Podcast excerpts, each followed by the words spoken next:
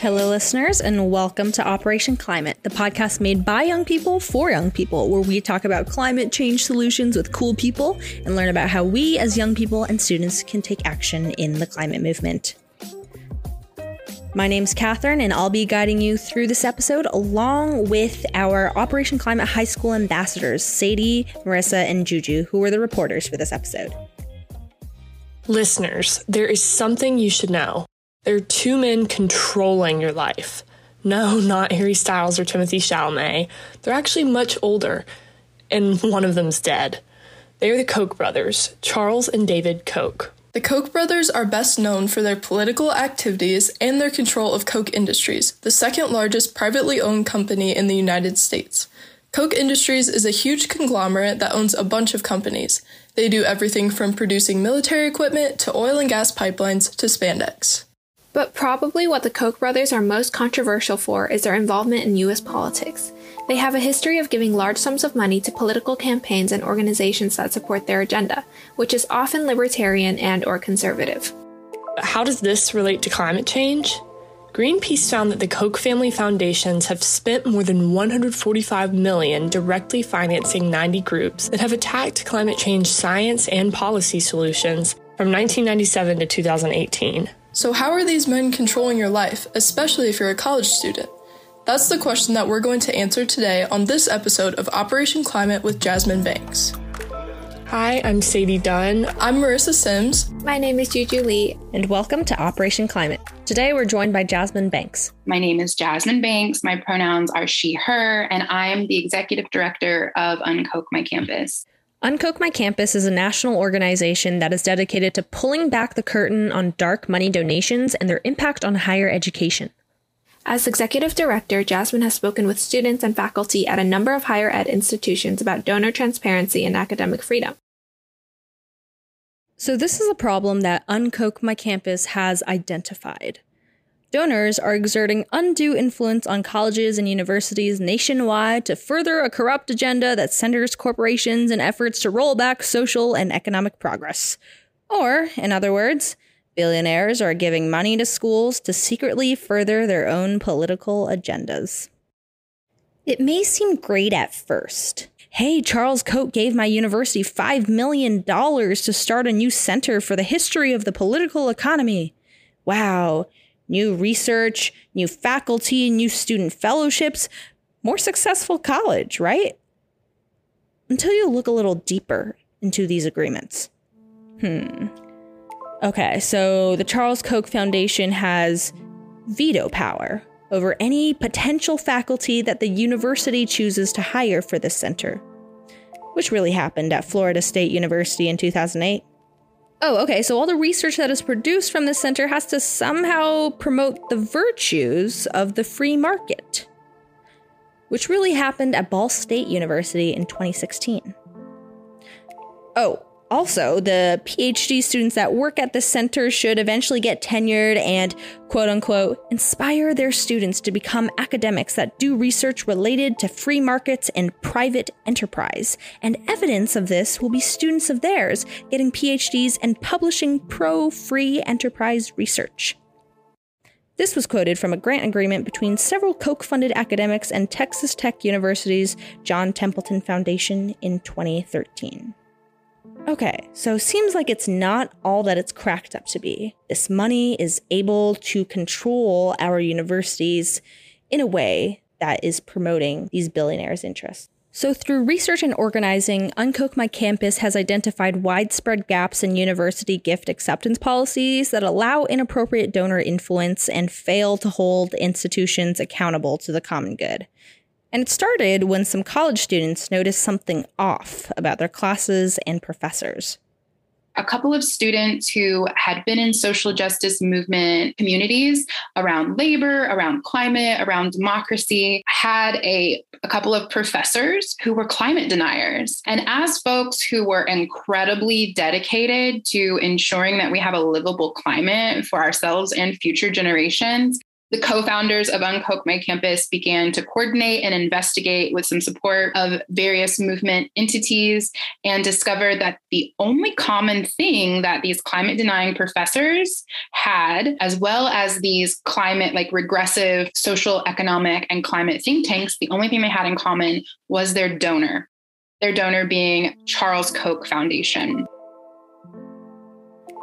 Okay, so we know that Charles Koch and his business are worth a lot of money, but how does that money actually impact climate change? You know, one of the things that I always draw on when people ask me this of connecting the dots is that there are very few pieces of legislation and laws that are not influenced by higher education. And then there are very few lobbyists that are not advancing a certain kind of agenda for a certain kind of interest, wherever they're at across the spectrum.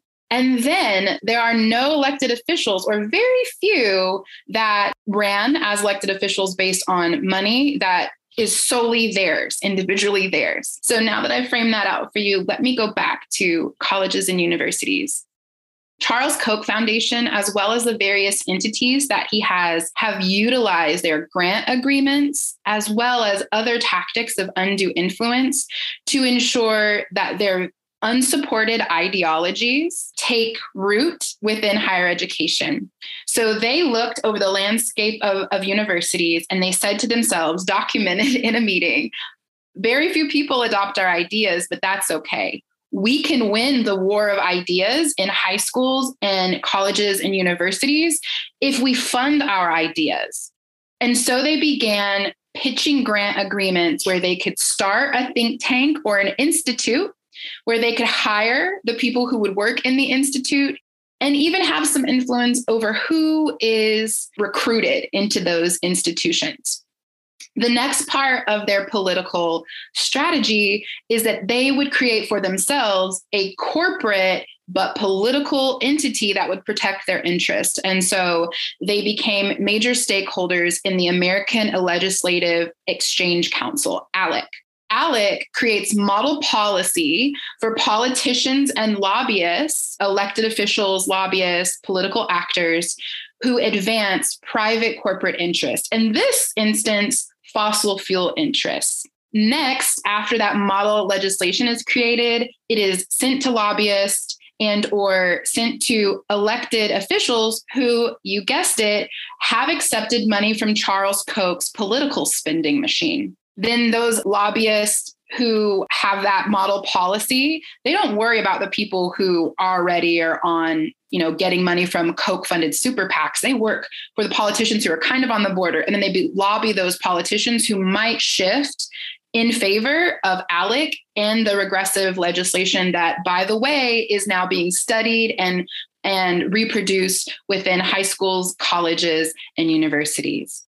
And so that really is the, the the vision and the strategy of how big money in politics has this trickle down effect that keeps we the people from being able to get a politicians and elected officials um, representing us who serve our interests and not big money donors like Charles Koch who can outspend all of the American people. The last thing I'll say about this, and it's an example that always sort of drives home the point David and Charles Koch, as two individual billionaires alone, outspent more in political spending than the Republican Party itself.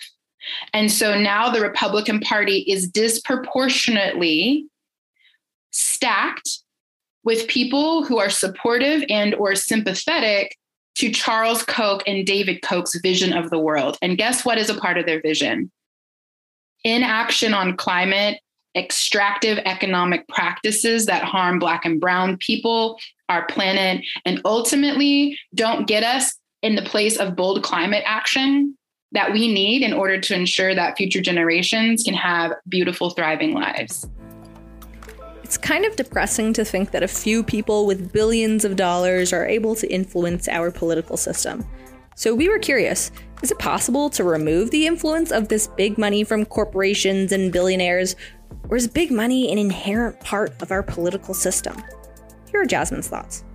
What I believe to be true is a multiracial democracy one that serves the people and creates conditions of beloved community is possible. And that government is the prize of a working, thriving, multiracial democracy um, where we have fair and just representation.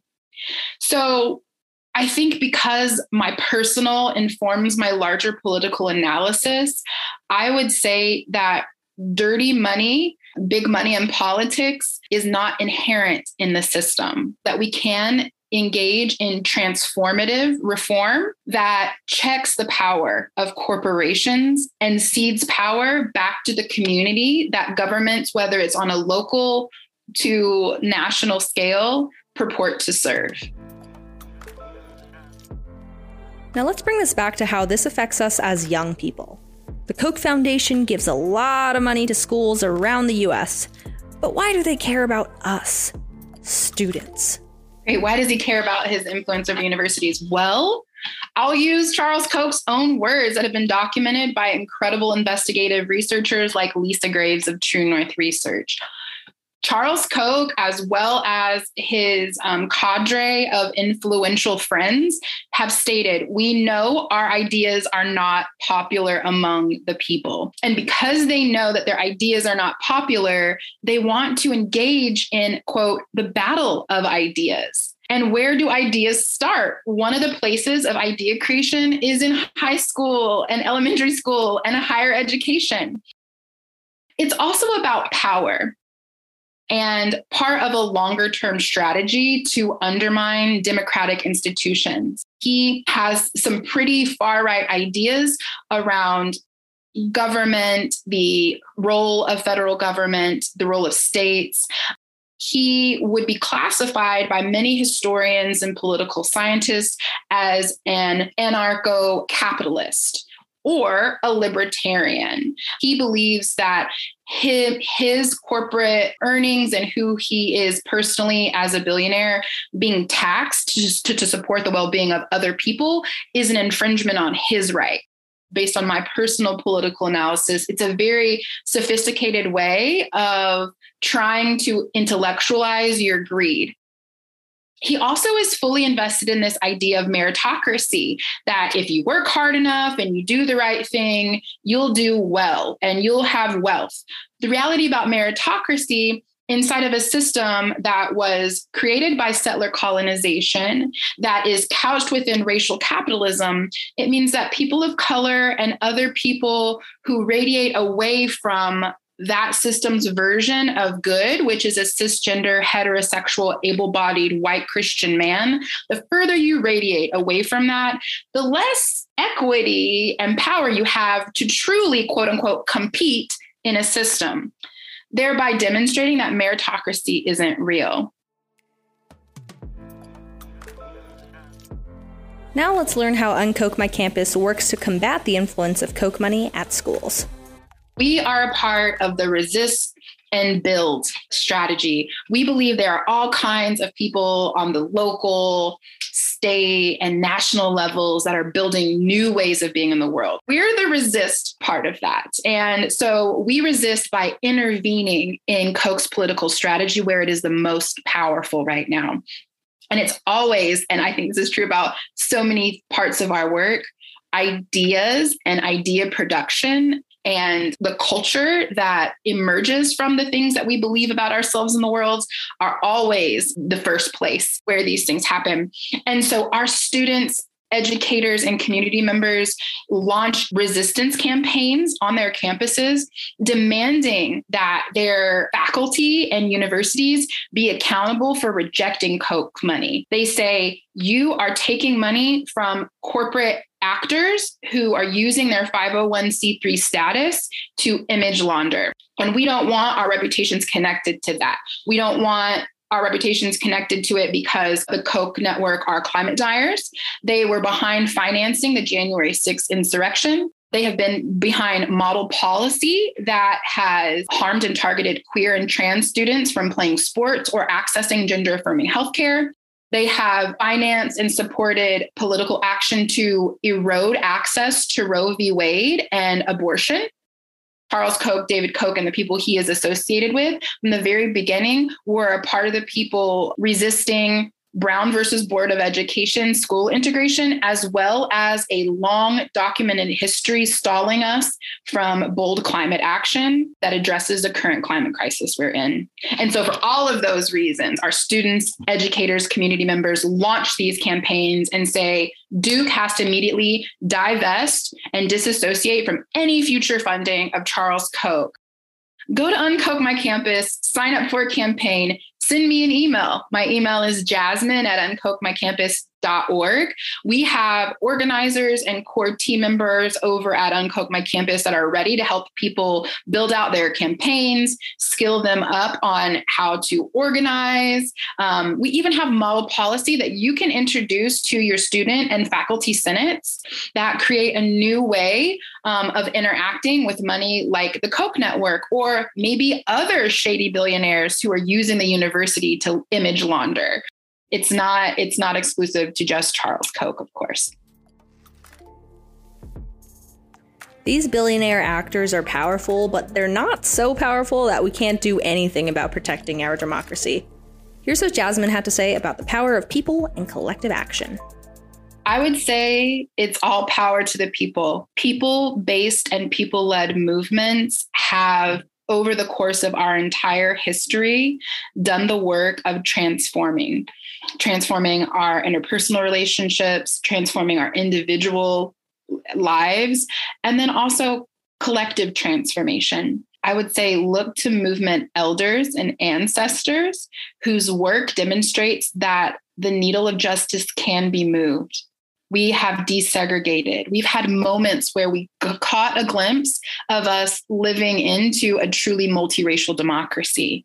We overturn miscegenation laws um, which meant that Black people were not allowed to, quote, marry outside of their race. We have provided voting to Black women and Native women. The people have intervened in wars. The people inside the United States of America have resisted borders and have saved young people and really created all kinds of beautiful solutions on the state and local level that are not about settler violence and settler colonization and social violence what is happening right now is we are in a moment where capitalism, racial capitalism is dying. The curtain is being pulled back.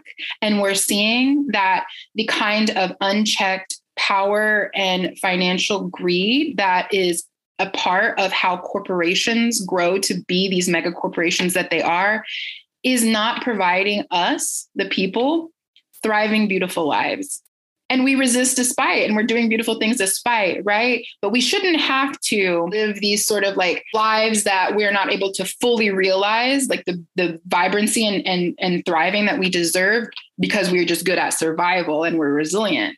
What should actually be happening is we should be creating societies where the, the people and the planet and all of our relatives are centered our well-being is centered not profit and we're getting there. Gosh, maybe I'm a little bit of a romantic, but I know that youth and Black and Brown and queer and trans folks have been on the forefront of every moment in history where we were about to turn another page. And so, young people in particular being interested in the Koch network and climate tells me we're on the precipice of true transformation. And that in 10 to 20 years, we're going to look back and be like, look what the people did.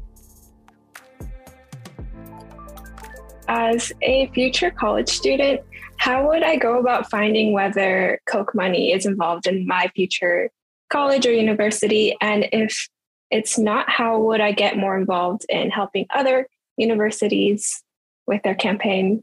Yeah, absolutely. So go to Unkoch My Campus, go to our resource tab, and we have, we track all of the money um, and you can search your school and your school will come up and we will have based on all of our um, records archives given you an example year by year how much money and in what places that money is. You can also go to unkoch and look at the various campus campaigns that we have launched and you can click on if you see your school like if there's like an unkoch duke image you can click on that and then there will be a form to join and then you'll have an organizer that will reach out to you you and say, hey, do you want to join our existing campaign or do you want to launch one of your own?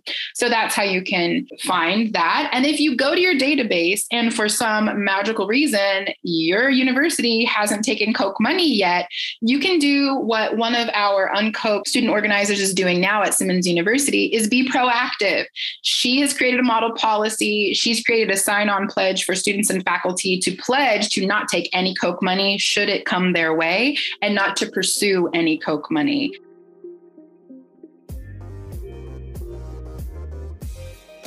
Listener, we know this was a huge topic to break down, and at times it can seem like there's little hope against huge political players like the Koch industries. But we want to emphasize that there are measures that you can take. Go to unkochmycampus.org and click on Find My Campus. Type in your college's name and search. How much money does your university take from the Koch brothers? Regardless of whether your college takes money from the Koch industries, there are actions that you can take to prevent the influence of big money in your community. Start a campaign. Organize. Get your college to pledge not to take money from the Koch industries. Educate others about what they can do as well. And head to unkochmycampus.org for many resources on what you can do. Thanks so much for tuning in to this episode of Operation Climate. Make sure to subscribe on Spotify and Apple Podcasts to stay updated about future episodes and leave us a rating and review too. We'd love to hear from you. To get a full transcript of this episode and links that you can explore to learn more about this topic that we covered today, head to our website at bit.ly slash Operation Climate Podcast. To stay updated about other Operation Climate activities, follow us on our socials. We're at Operation Climate on Instagram and at Operation Climate on TikTok. See you next time.